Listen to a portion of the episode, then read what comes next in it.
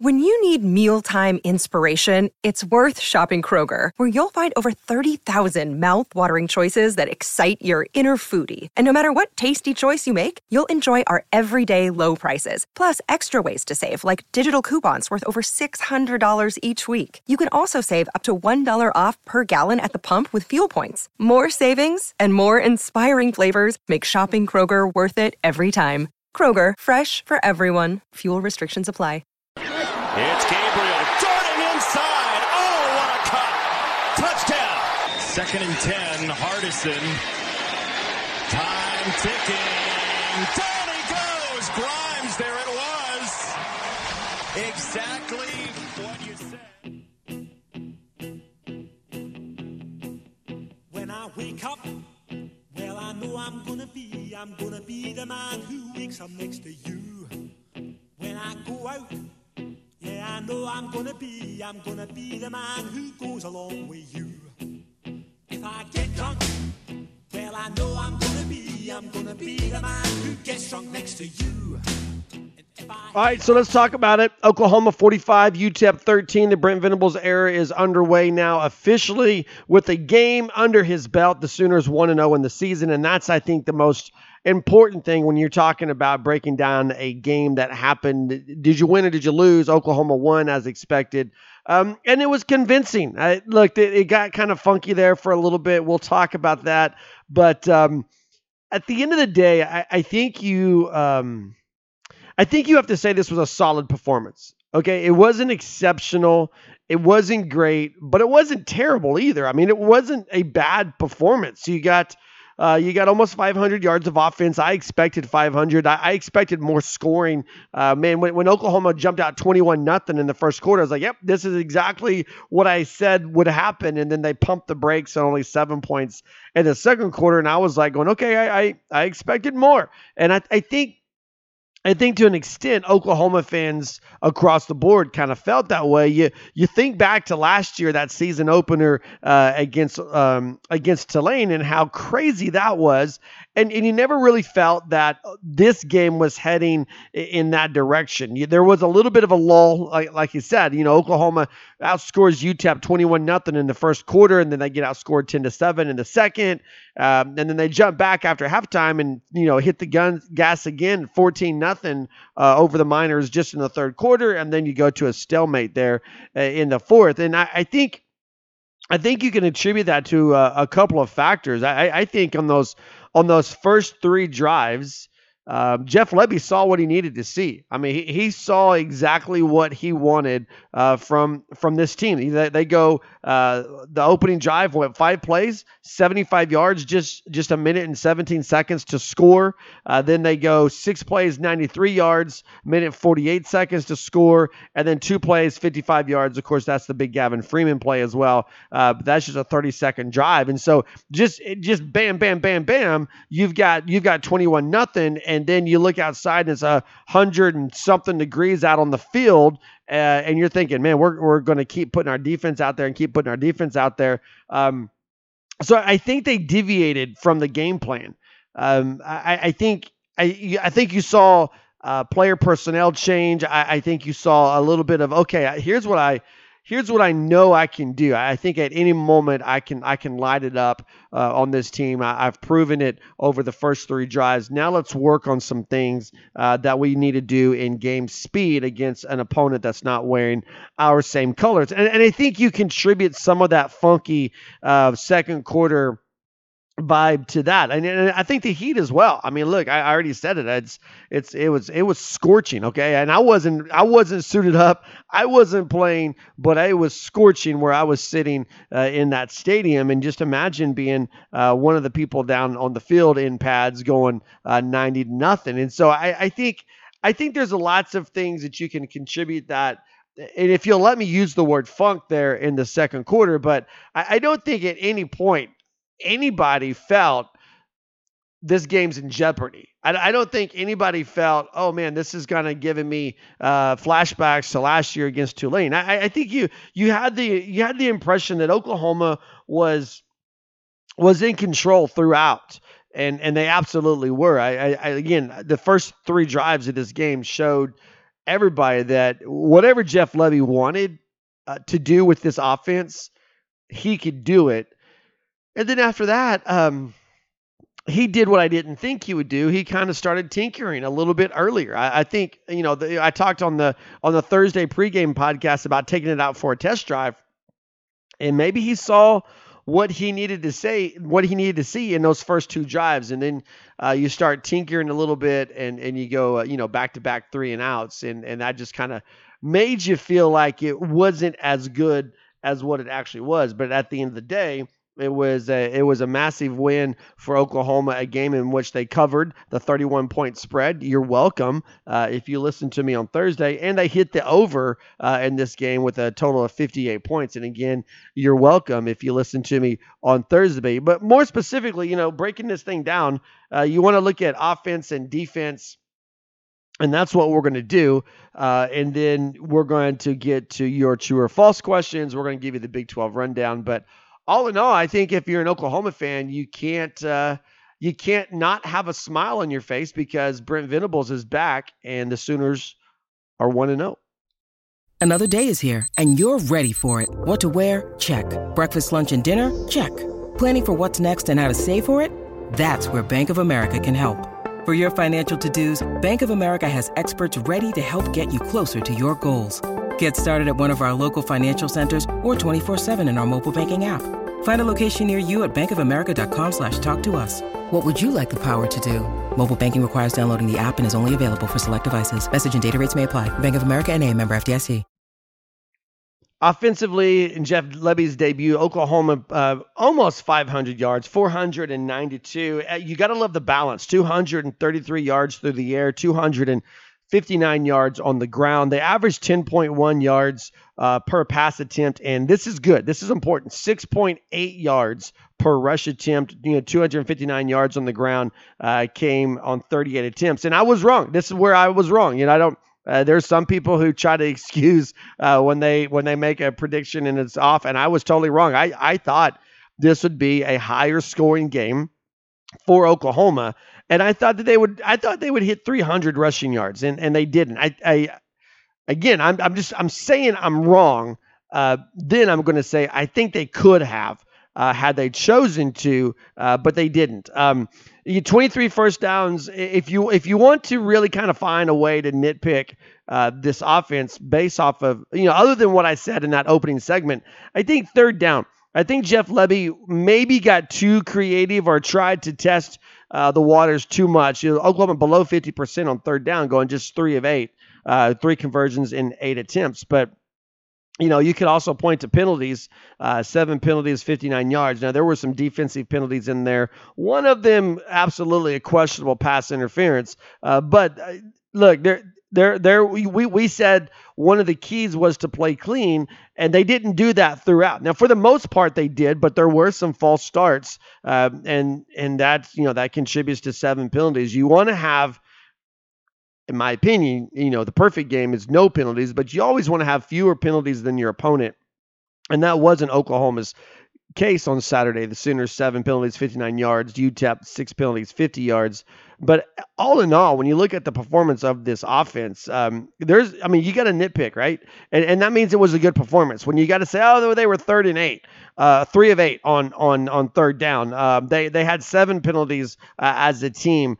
Um, you know, they didn't score as many points as they thought they would. That's nitpicking. Uh, 23 first downs, 45 points, almost 500 yards. This was a good day for Oklahoma's offense. And, and don't forget that it wasn't a full four quarters of the of the Jeff Lebby offense. I I think I think what we saw of the the actual Jeff Lebby offense was those opening three drives. I've already said that. I'm going to stick to my guns on that. And so I, I think I think when you go there and you realize that th- this wasn't the full thing uh, for a full four quarters, um, it, it should at least give you a little bit of um, of that that happy warm feeling unless of course uh, I'm absolutely wrong and, and, this offense is going to regularly stall out uh, in the second quarter which I don't I don't believe to be the case. When you when you look at Dillon Gabriel I, I think one of the things you take away uh, on the offensive performance is that Dillon Gabriel I mean he was as advertised. He, he's the guy that we were told that he was. He was he he he was efficient in what he did. He didn't turn the ball over. He he threw for two touchdowns. He ran for a touchdown. 15 to 23 on passing attempts, 233 yards, um, and and a game in which he didn't play the full four quarters, and and the three and and a half quarters that he was in there, it wasn't running the offense at full throttle. It was kind of uh, not even. A, imagine being on cruise control uh, as you're going down, you know, Boyd Street. Um, you know, you're just not going full throttle. And, and so I, I, think Dillon Gabriel was was good. I, I think he was. Um, I, am not going to say spectacular, but I think he showed really what you wanted to see from him in that he has he has a grasp of this offense, and we expected that going into this. You know, this is his second go around. Uh, with with Jeff Lebby, uh, this is this is a guy that uh, that has never played in this type of atmosphere as the home team, right? Um, you know, coming from coming from from Orlando, Florida, uh, being at a smaller college or a smaller university, but still finding success. This was a, a, a big moment for him, and he talked about it after the game about how he'll always remember the moment. But um, but look, I, I, three touchdowns on the day. Uh, he uh, wasn't spectacular on the ground, six carries for 20 yards, but 253 total yards of offense. Um, you know, look, t- take take it for what it is. I mean, your your guy, your quarterback showed that he knows the offense. He knows what what Jeff Lebby wants to do. He knows where to distribute the ball. He showed good touch. I, I think that's a win. Uh, the offensive line, again, I, I don't think there was anything that was great um, uh, right here when we're talking about Dillon Gabriel or the offensive line. There was a lot of good, and and that's that's where the offensive line is. They they were they were good. They weren't they weren't spectacular. I, you know, you got to put asterisk there and say you want to see this offensive line in full force, right? Because because you didn't have you didn't have Wanya Morris, and so you had where, where Wanya Morris is typically going to be your your right tackle you had Tyler Guyton uh, line up at left tackle. They moved Anton Harrison over to the right side. Um, and the reason that you do that is because Dillon Gabriel is a left handed quarterback. And so the blind side's coming from the opposite side that it typically does uh, when you have a right handed quarterback. And so you got your best guy, your most experienced guy, experienced guy over on the right, Tyler Guyton, the, um, the, the, the new guy over on the left. And, and I, I think he did well. I, when you when you look at the fact that um, that the offense averaged 6.8 yards per carry. That lets you know that they did well. I mean, that that that was that's where you want to be, right? You want to have that high yardage uh, per carry I, I think I, I can't I think it was Dillon Gabriel after the game said you really want to be five yards per carry or better, um, and that shows that you have consistent ball movement, and and they're there at six point eight, um, and you got to give credit to the guys up front, and and both sides of the ball, Oklahoma controlled the line of scrimmage. That you never felt they were they were overwhelmed, right? Because there there were times where well, like we talked about Thursday on the preview, there were times where there was there were some blown assignments. Uh, there there were times where I, I did think that uh, once you started trying to look at other receivers and other options, uh, there were times where Dillon Gabriel probably held the ball too long. Um, and some of that caused you know some issues in, in the backfield. But at the end of the day, I, think you got to give the the offensive line a passing grade, um, and I think you you also you realize that this group didn't have Wanya Morris, and whether he's back against Kent State or back against Nebraska or where, whenever it is, you think this unit will get even stronger. But they were good for for having the the four I want to say the four starters, but I, I, don't know that you can't say Tyler Guyton's not a starter now. I mean, he he started game one and and he he did well. He did really really well. And so again, um, I, I, think offensive line, quarterback play, you're, you're not going to write it off as being spectacular, but it definitely it definitely has been worse. And it, it was good to get started with. Uh, to me, I, I think. Um, I think the biggest thing when you're the biggest takeaway for me offensively was the gap at the running back position. And I think there's two gaps here. I expected Eric Gray and Marcus Major to be closer in in terms of usage and and they weren't. Eric Gray, 16 carries, 102 yards. Marcus Major, seven carries, 54 yards. Eric Gray caught two passes. Marcus Major caught one. So across the board, you got Marcus Major at 50% or lower usage of what Eric Gray is getting. And I expected that to be closer. And maybe it will. Maybe it will as the season as the season wears on. Now we did learn uh, well, I guess we confirmed what our suspicions were is that, you know, Marcus Major's that tough yardage guy. Um, and that's why he got the two touchdowns. And, and it also should be noted, Marcus Major averaged 7.7 yards per carry. Again, only touched it, only touched it seven times, but 7.7 yards per carry is pretty impressive. Eric Gray 6.4 yards per carry. So I'm not saying that Eric Gray was was uh was out there was like chopped liver or something, but I was surprised. I was a little bit taken back about the gap between the usage of Eric Gray and Marcus Major. Clearly, what Jeff Lebby wants to do with this unit is make this Eric Gray's team, and and because of the versatility. And, and you, you you saw the shiftiness, you saw the speed, and you saw some power from Eric Gray that I don't think was there last year. Now, again, I'm I'm not backing away from the fact that Marcus Major is your power back guy, but Eric Gray showed a little bit more strength than what he had uh, previously. Of course, he's only got one year under his belt at OU leading into this game on Saturday. But 102 yards, his first his first 100 yard performance uh, for the Crimson and Cream. So there's one gap, and then a whole nother gap between Marcus Major and uh, Jovantae Barnes and Tawee Walker. Uh, I, I was shocked. This was the the bigger shock to me than than anything else is that it took so long for us to see Jovantae Barnes. It took even longer for us to see Tawee Walker because things that are being said coming out of camp, during camp, um, just on the on the talent of these guys, and they are. I mean, Jovantae Barnes delivered a hit on his first carry, but also also Jovantae Barnes fumbled the ball. Now we we celebrate the power, we celebrate the speed, but we can't not talk about the fumble. Now I, I think the reason we don't talk about it as much is because Oklahoma recovered the ball, but but still that was a freshman move right there. It, it, the, the speed was abnormal abnormal for a freshman. The power was abnormal for a freshman. But the fumble, that was a normal freshman thing. And, maybe that's why uh, we didn't see Jovantae Barnes until until late into the into the game. And then Tawee Walker, same thing. Tawee Walker, I mean, he showed burst, he showed power, he showed strength, uh, but I mean, Tawee Walker only only got two carries on the day, and so that surprised me. I'm curious what your thoughts are on that. Um, I just I just felt like I really felt like there would have been more usage of Marcus Major in comparison to Eric Gray. And if you would have told me it would be the waning moments of the game before we see Jovantae Barnes or Tawee Walker, I would have said you're crazy on that.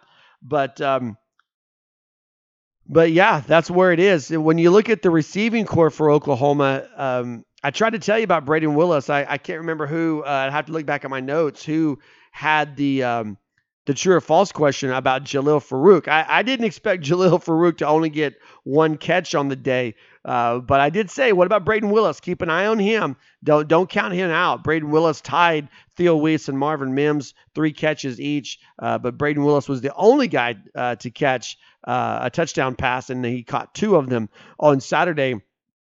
And really, you you saw I think what Jeff Lebby wants to do just suck everybody in, suck everybody in. And man, both both Brayden Willis scores just were easy, were they not? I mean, if you look, go back and look at them, there it's it's almost too easy. Where well, you know, a play can get so easy that uh, that you mess it up because you're expecting it to be more complicated than what it actually turned out to be. Uh, but um, that's how both of those both of those plays turned out being. It, it was interesting again to me that only seven players caught a pass for Oklahoma on Saturday. We're, we're talking about the receivers, right? And so you've got seven guys who caught passes. Two of those guys are running backs. And so you got five guys from the receiver, tight end corps to catch a pass. We already mentioned Marvin Mims, Brayden Willis, Theo Wease. Uh, the other guys are Drake Stoops and Jalil Farooq. Stoops went two two catches, 25 yards. Farooq one catch, nine yards. Now I know Farooq was targeted more than that. Um, had a had a case of the dropsies as well, but you know it's it's a little bit different from reading that report. You know, you look at the post game report last season and you see like 15 guys, 14 guys, 12 guys. You know, you know you're in the double digits of guys who caught passes in the distribution. And again, it shows two things I think I think what we what we knew coming in was that Jeff Lebby wants to run the football. He wants to be fast paced. We saw that. I think they had to pump the brakes on that because of the heat, but we saw the fast pace. We saw what they could do with that. but we also were able to see the fact that man, they want to run the ball, and, and you, and you you realize that in 23 passing attempts, 38 rushing attempts. And so what that does is that limits your opportunities on on who can catch a pass. But then also I think you see more um, more intention, more intent on the passing game. Like and, and on this play, we're gonna hit this guy uh, on this seam or this guy in that zone, or you know that they, they it's more it's it's not man. I, I guess what I'm saying is you can overcomplicate passing routes there, there were times where Dillon Gabriel never looked at one side of the field. Not that he's staring down the receiver, but he's got two or three options on on for example, let's say he's got two or three options to his left. There's receivers running to the right, but they're just running to occupy space and defenders. He's got two or three options to the left, and he takes those options. Um, and I just I think there's there's more um, there's there's a limited number of of receptions, I guess, than what we are we're used to seeing. And so that that means that receiver room that we thought was really stacked. Well, it probably still is stacked with talent, but those guys that are going to actually get the meaningful targets, I, I think we can limit them to who, who the five guys that caught passes on Saturday. Because what we learned about Jeff Lebby on Saturday is he's not going to do what he doesn't need to do. Think about Davis Beville, right? Coming into the game. He didn't throw the ball one time. And according to Jeff Lebby post game, he told Beville, I'm going to put you in, but you're not going to get to throw the football. So Jeff Lebby's not going to do what he doesn't have to do. He's going to take what the defense gives him, and they're going to be relentless in the tempo and the speed. But I don't think you're going to see guys out there just, you know, look, on this play, you got 12 options. Because, again, it's all about speed. And so you've you've got just a few seconds to make that read to get rid of the ball. And and so that talented receiving corps, I think it's going to be narrowed down to about five guys. They're going to get the significant looks. Those are just some quick observations after week one. Uh, I've got the same for the defensive side of the ball. I feel like I, I paid more attention, I guess, intently on the defense than I did uh, to the offense, and and and I don't know. I mean, there there are t- there are times when I say I mean, the defense was more impressive than the offense on Saturday, but then I think back to those those three those first three possessions, and if you missed those first three offensive possessions that Oklahoma had, then you missed. You really missed the Jeff Lebby offense. And I, I don't want to go back to that and, and beat that horse again, but defensively, I think we we got to see what Brent Venables and Ted Roof want. They're going they're going to take something away. And and for UTEP on Saturday, they're like, look, if you, you're not going to beat us, but we're going to make your life miserable by taking away your running game. And give UTEP credit. They they managed 26 first downs, but they were a pitiful 5 of 15 on third down, 1 of 2 on fourth down. They gave they, they had 316 total yards of offense, which again, honestly, is more than I expected them to. But 288 of that 360 16 yards came through the air. 51 pass attempts, 5.6 yards per pass attempt. And again, keep put that in perspective.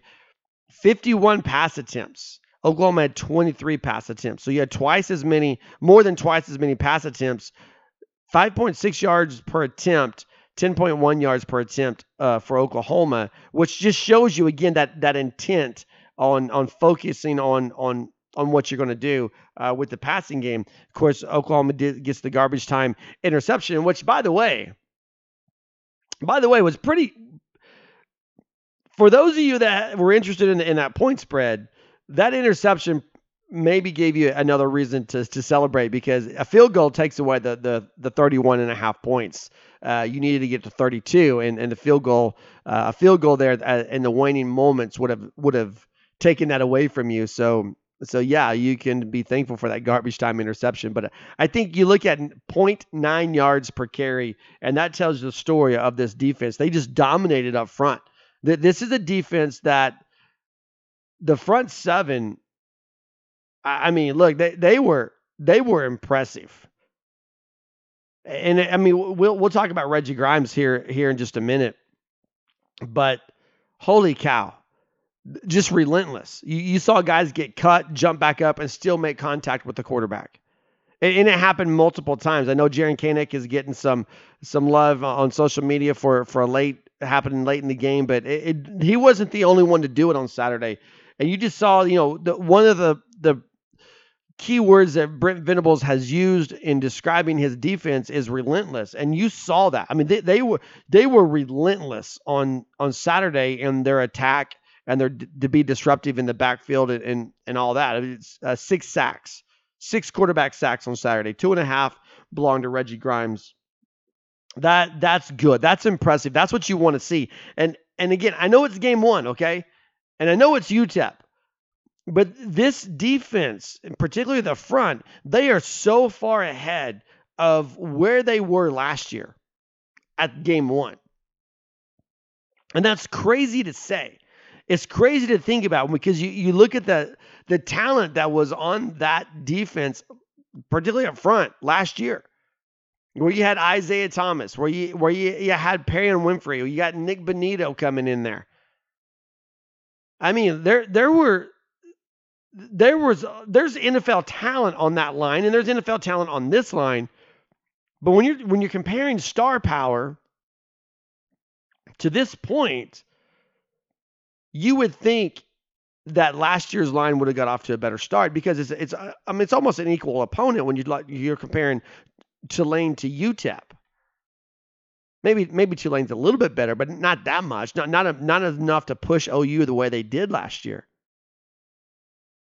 So if you're if you're a person who likes to see aggressive defense, particularly with the guys up front, you're to love this defense that OU is going to throw out there. Now there is there's certain aspects of this defense where you saw tendencies on the field, and you're thinking, man, it's just going to take some time to to like to work the Alex Grinch out of their out of the system, particularly in the defensive secondary. I I mean the the I, I think that the two biggest takeaways from this defense, if you're talking positives, the two biggest takeaways are number one, they completely dominated the line of scrimmage. They took away the running game, 0.9 yards per carry, over 31 attempts. So that that's a good takeaway. I think you saw fundamental tackling. That's a good takeaway. Think about Danny Stutsman's just breaking down, making contact in the chest, lifting and planting the running back. So you saw a good fundamental technique. You saw a good solid wrap up. The the receivers that that made um, that made a catch were immediately taken down. You didn't see a lot of yards after the catch. I think Jaden Davis had a whiff where where he just kind of lowered his head and dove, and that's what I'm talking about. I think it's going to take some time to work the Alex Grinch out of these guys. You saw a little bit of hesitancy. You saw just a little bit of bad technique. Again, I'm, I'm going to throw Jaden Davis under the bus one more time. But the, the good definitely way outweighs the bad here. And I, I think when you walk away from game one a year ago thinking, oh man, this defense, they should be way better than what they are. You wake you walk away from game one this year and you're thinking, wow, this defense they're only going to get better as time moves on. Reggie Grimes was, in my opinion, he there was no player on either side of the ball who had a bigger impact in this game than Reggie Grimes. We already talked about the two and a half sacks. He had another hurry.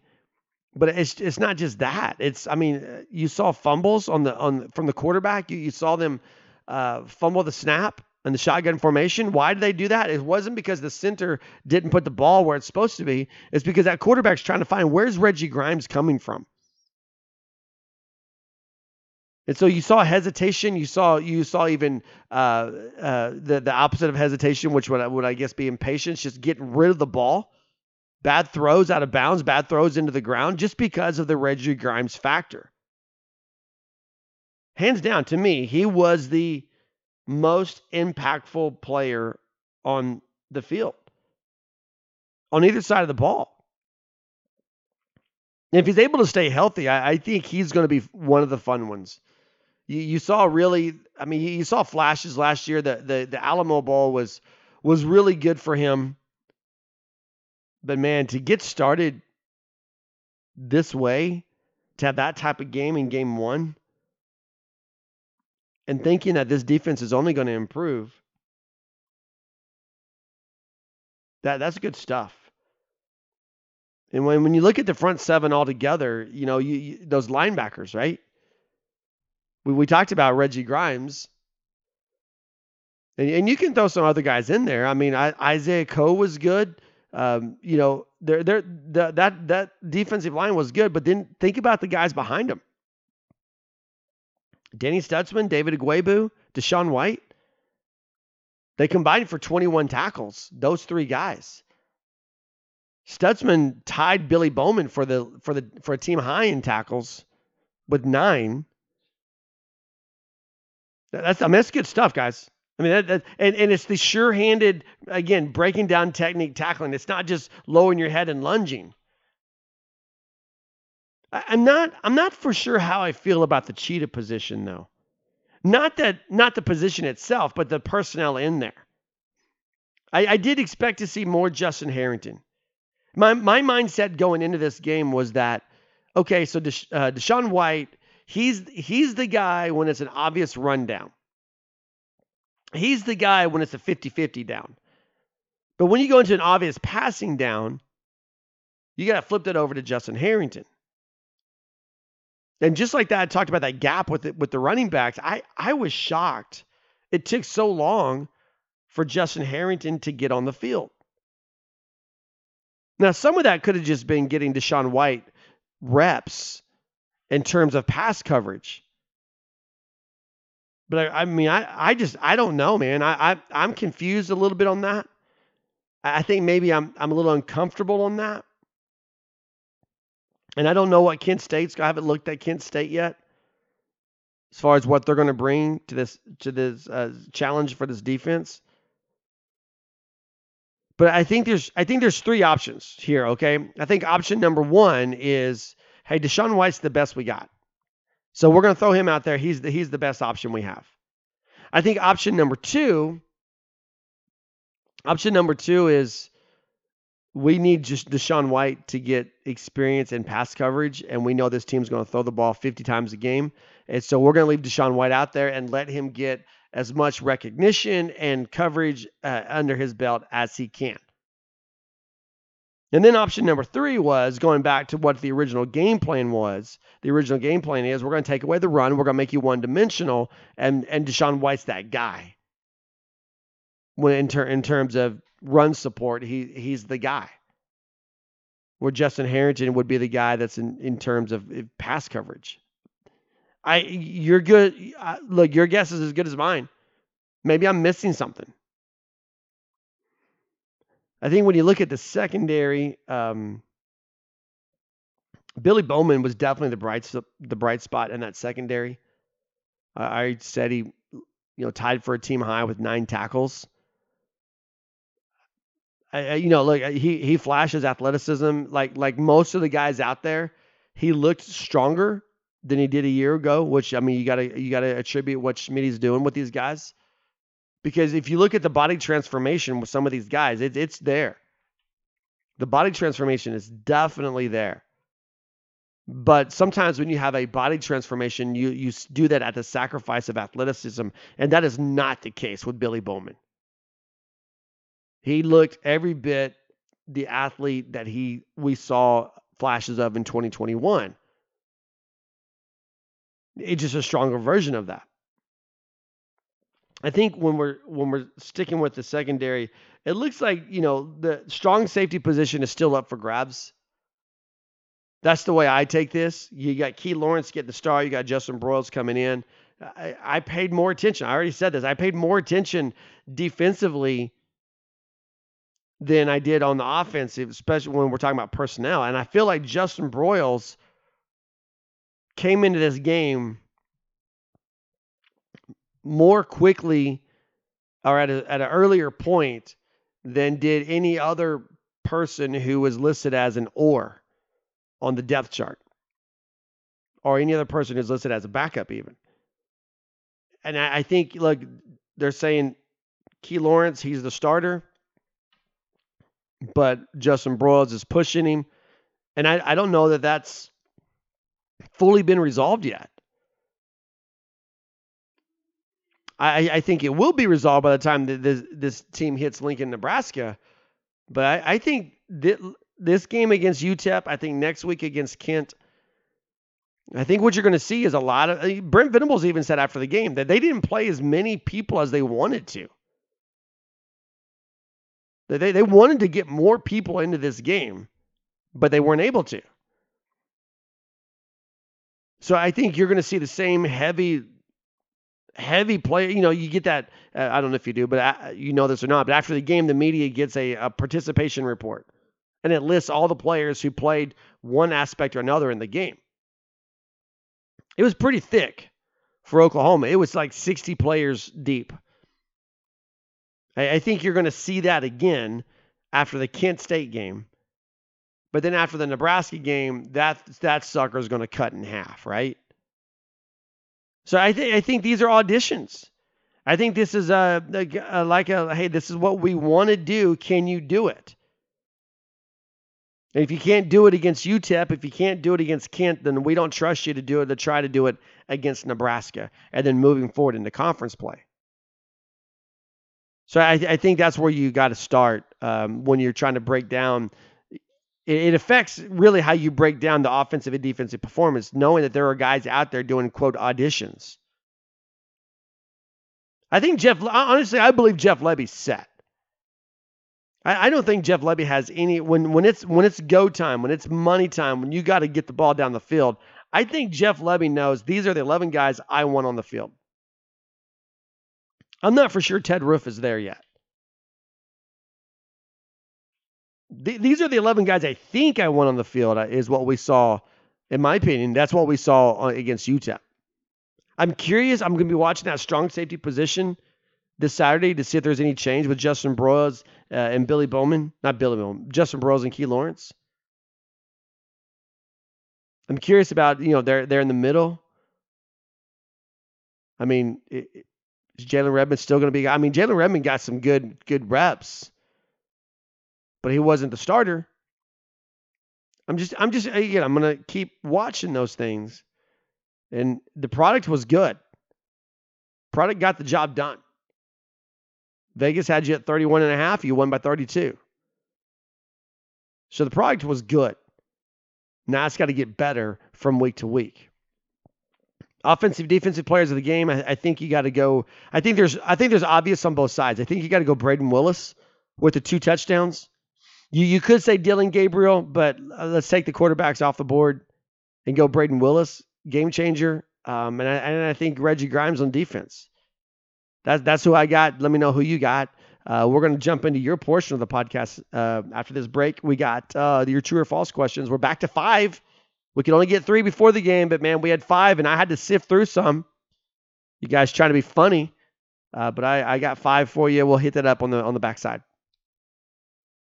It's your time to shine, true or false. You can always participate uh, on the Sooner Nation podcast with your true or false statement, question, however you want to throw it out there. You can hit us up on Twitter at Sports Heartland. You can email us heartland underscore sports at yahoo.com, or you can drop a comment uh, on our podcast page at heartland-sports.com. Each podcast has its own individual page.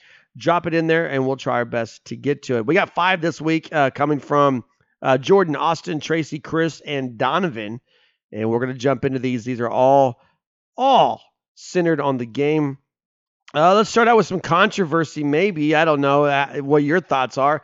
I'm kind of impartial to this. I'm gonna, I'm gonna, before I read the true or false statement, I'm just gonna give an apathetic. I don't really care, and it's this. It's Jordan says, um, "Hey, the crowd was an embarrassment, and the students should be ashamed." Um, that's and look. Here's the thing. I, I think we've you, you have heard the you've heard the phrase you made the bed now you got to lie in it i think we've made such a big deal about Lincoln Riley saying that usc was the mecca of college football and then there not being a lot of crowds at usc and that was the case again on saturday wasn't a sellout at usc it was a sellout at norman but I think we've kind of made this argument about how faithful Oklahoma fans are, what that crowd is like, what that atmosphere is like. And now we look at the TV and we see an empty student section.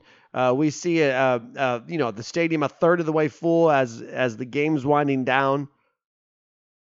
And we got to say something. Oh, this is terrible. This is a travesty. So let me let me just tell you this. I don't care. And here's why I don't care. Number one, it was hot. I was in that stadium, and let me tell you, it was hot. And that's not for everybody. It's Saturday. You're you're getting close to party time on, on campus. You're still new there. You're still got all this energy. You haven't got deep, deep into your studies yet. Norman's buzzing. You want to get to the restaurant or go to the local establishment or whatever. You can use the heat as an as an escape. And so it's more it's more tempting to do that in that moment than what it would be at other times. But I've been going to football games for a long time in Norman I, I I'm struggling to remember a more uncomfortable temperature on the hot side than what it was on Saturday. Now that said, I, I think the heat. I, there was there was legitimate people who got sick because of the heat. There were legitimately people that were carried out on stretchers. I heard people talking about the stadium running out of water. I was always able to get water. I never experienced someone say I don't have any, but I mean, I'm not saying it didn't happen. I'm just saying it didn't happen where I was sitting or in the area, the concessions around my area. But at the end of the day, when you hear Dillon Gabriel talk about the atmosphere, when you hear Brent Venables talk about the atmosphere, when when you hear people talk about how incredible and how crazy that moment was when they ran out of the tunnel, and, and then you win by a blowout. I think the crowd the crowd did what they were supposed to do. I mean, if that if that game is is is a two score game or a one score game, and it looks like that in the fourth quarter, then cry out shame on you. But I, stayed. I stayed till the very end. I saw the interception. I saw the kneel down. I saw it all. I was there. But I don't care that people in front of me or behind me or beside me left. That didn't bother me. And the reason why it doesn't bother me is because I don't think it bothered the team. I think everybody was like, dude, it's hot. Let's go. And, and I do think, I, I do, I will say this. Maybe this is unpopular, okay? Maybe it's an unpopular opinion. I, I think criticism towards those who left that stadium, I think it should be held to people who were in the stadium. In other words, if you were in the stadium and you chose to stay and you want to criticize those who left, then, then criticize those who left. But if you were watching this game from the comfort of your air conditioned couch, well, your couch is not air conditioned, but you know what I mean, on the couch in your air conditioned house, I, I think you better sit this one out because you have no idea how hot it was there. But I also think there's an important lesson here in hydrating yourself. People make the mistake, I'll just drink water once I get there. And that's that's not how it works. You can't start hydrating yourself once you're there. You got to hydrate in advance. I started guzzling bottles of water on Thursday in anticipation of what was going to happen on Saturday, and I was fine. I sweat. I mean, I got I got wet with sweat. I was drenched. I was hot, but I did fine. So if if this situation arises again, hydrate, guys. Uh, so Jordan, I, I'm going to say false. Sorry, the, I don't I don't think the crowd was the embarrassment that that uh, we're trying to make it out to be. All right, here we go. Austin says this: uh, True or false? Marvin Mims was underused. Um, I took Marvin Mims in my FanDuel contest, so I'm to say true because he didn't score. But I think I've already explained really on, on this situation um, what Jeff Lebby was trying to do, what he was what he was trying to accomplish. In that I can do whatever I want to. So now I'm going to work on the things that I maybe uh, maybe we need to work on technique, maybe we need to work on recognition, maybe we need to work on this or that, and start tinkering with things in the second quarter. So yeah, I, th- I think in terms of overall production, three catches, you want more from Marvin Mims. I think when you get to these big games, when you get to Nebraska, when you get to Kansas State, when you get to Texas, when you hit those games, you you need Marvin Mims to have more than three catches. But in a game where you're tinkering just the nuts and bolts of your offense, I don't I mean obviously it didn't matter how many catches Marvin Mims had. But in the grand scheme of things, Austin, I am going to agree with you. I'm going to say true. I think Marvin Mims was underused, and um, and I don't know that that'll change next week. Just just to be honest with you, don't take him in FanDuel. Well, at least I'm not going to next week. Tracy says this true or false? Gavin Freeman gave us the play of the day. Tracy, this is 100% true. 100% sure. Gavin Freeman gets that end around, bounces off of the defenders, racing towards the end zone. Now, if you haven't already done so, if you're not already aware of this, take the time to look at Brayden Willis on this play. We talked about Brayden Willis being the offensive player of the game.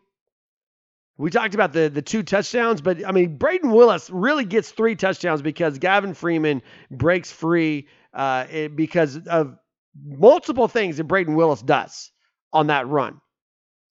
But yes, Tracy, the fact that he's a walk on, he's a freshman, that uh, you know, Alec, um, uh, Brent Venables, I started to say Alex Grinch again. Shame on me.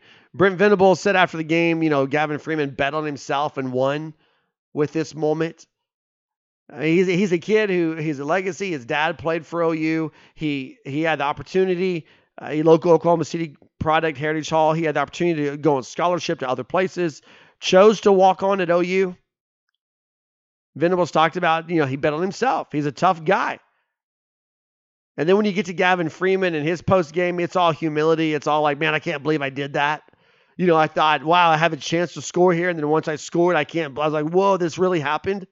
Um, and even into Sunday with social media stuff, you're talking about how dreams can come true. All around, this is great. All around, this is spectacular.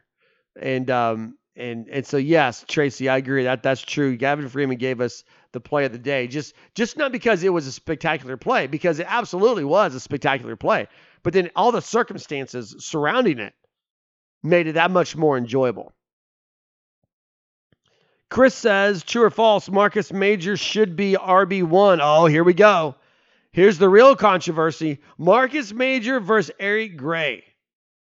Should Marcus Major be Q- uh, QB? No, he definitely shouldn't be QB. Should Marcus Major be RB1 and Eric Gray RB2?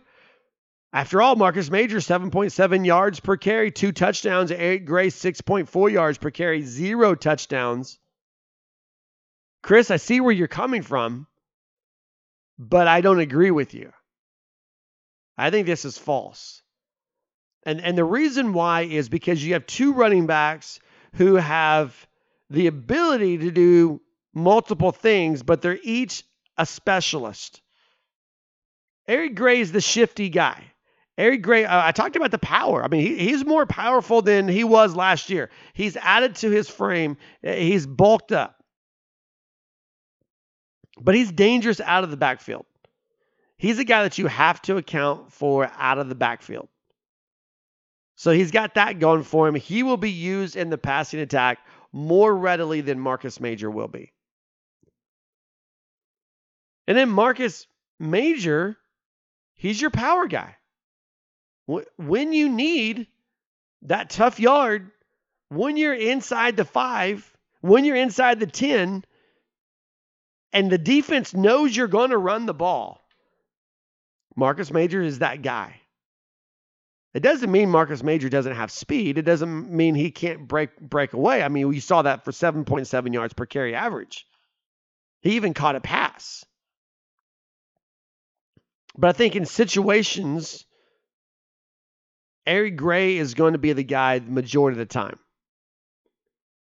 And then Marcus Major is that situational guy when when you need the tough yard.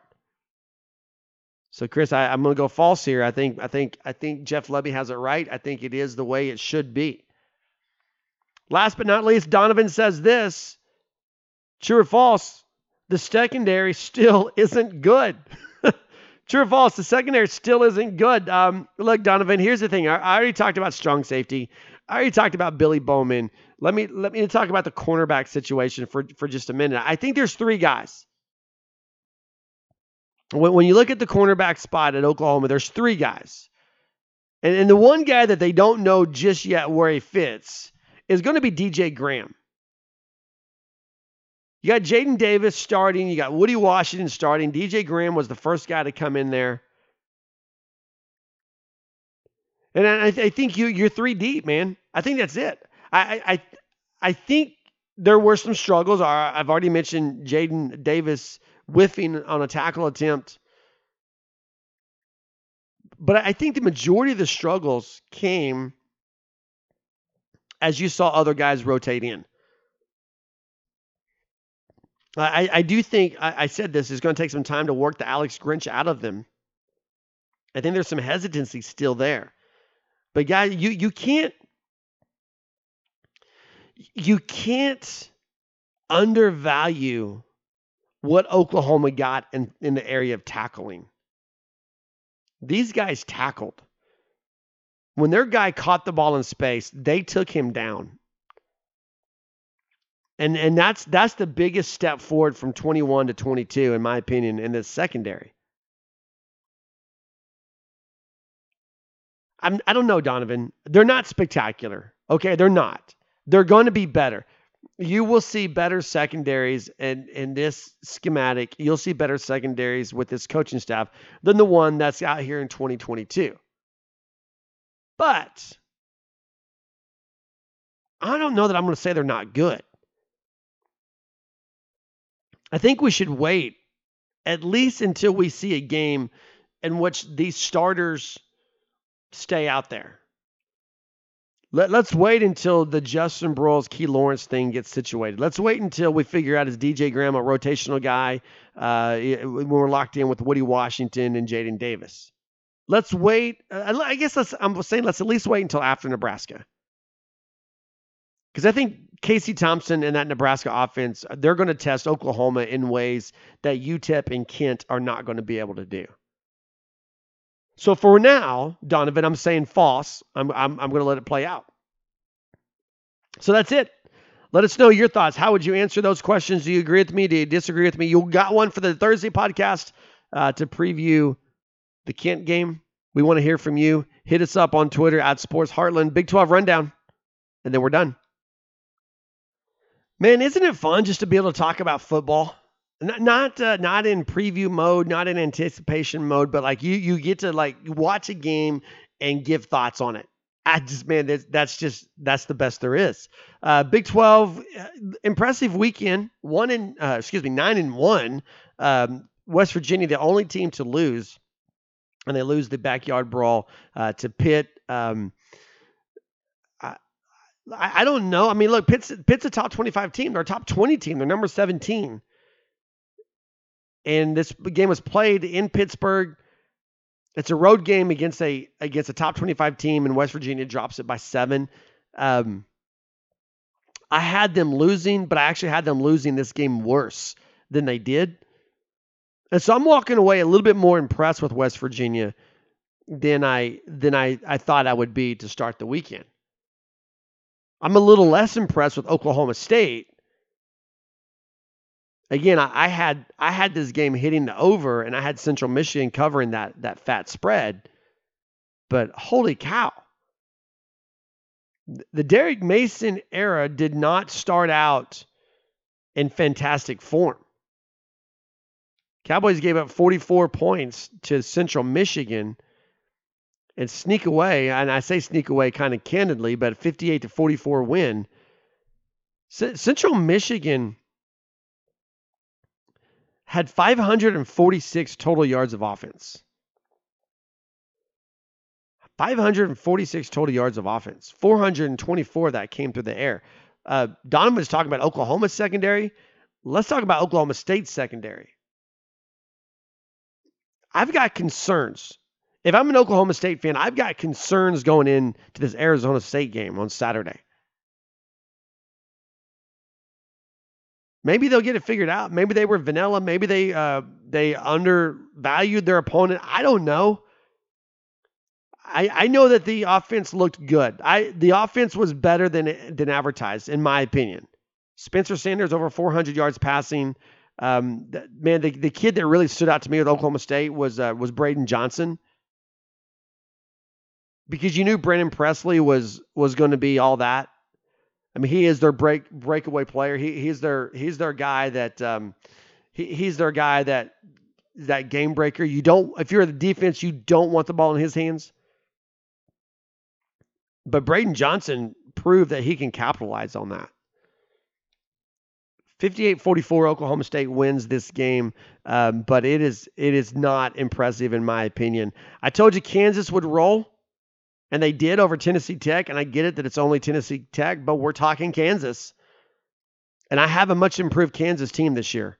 TCU beat Colorado. Um, th- this is a game. Th- this is TCU gets gets bonus points here because I didn't think they would go into Boulder and win by this much. I, I had them sneaking away with the with the victory. Um, I had Colorado covering that spread, but to win 38 to 13 in Boulder, I think two things. I think number one, uh, TCU's better, particularly on the defensive side of the ball, than what we thought they were going to be. Uh, number two, I think um, I think uh, it's time for a, a, coaching change at Colorado, and I think that's coming. Uh, Karl Dorrell is not going to be there for long, uh, but there there's a game changer here.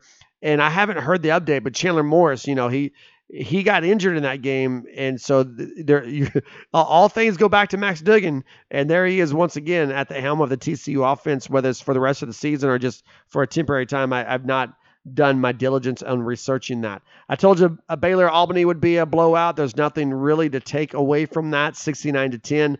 Iowa State 42 to 10 over Southeast Missouri. Kansas State blank South Dakota 34 to nothing. Um, Texas Tech Murray State 63 to 10. This is the one I got to tell you that I don't. Um, I don't want to give credit, but I said earlier in this podcast that I'll admit when I was wrong. And man, I was wrong about uh, about Texas and Louisiana Monroe. Texas wins 52 to 10. I basically said that was free money out there. And um and it wasn't it wasn't UL Monroe could have lost by 35 and still covered the point spread. But instead they lost by 42. So one more one more touchdown. Just one more touchdown. And I'm singing a different tune. But, you know, it gets real for Texas on Saturday against Alabama, but this was a game that I thought I didn't think Texas would struggle. I certainly didn't think they would lose. I just didn't think they would dominate the way they did and cover that that asinine point spread. But they did, and I was wrong, and so I have to own up to it. That's it. This episode of the Sooner Nation podcast, first one of the season where we get to break down a game. I hope you've enjoyed it. Give us a subscription, give us a like, give us a good rating. Enjoy your Labor Day, everybody. Boomer Sooner.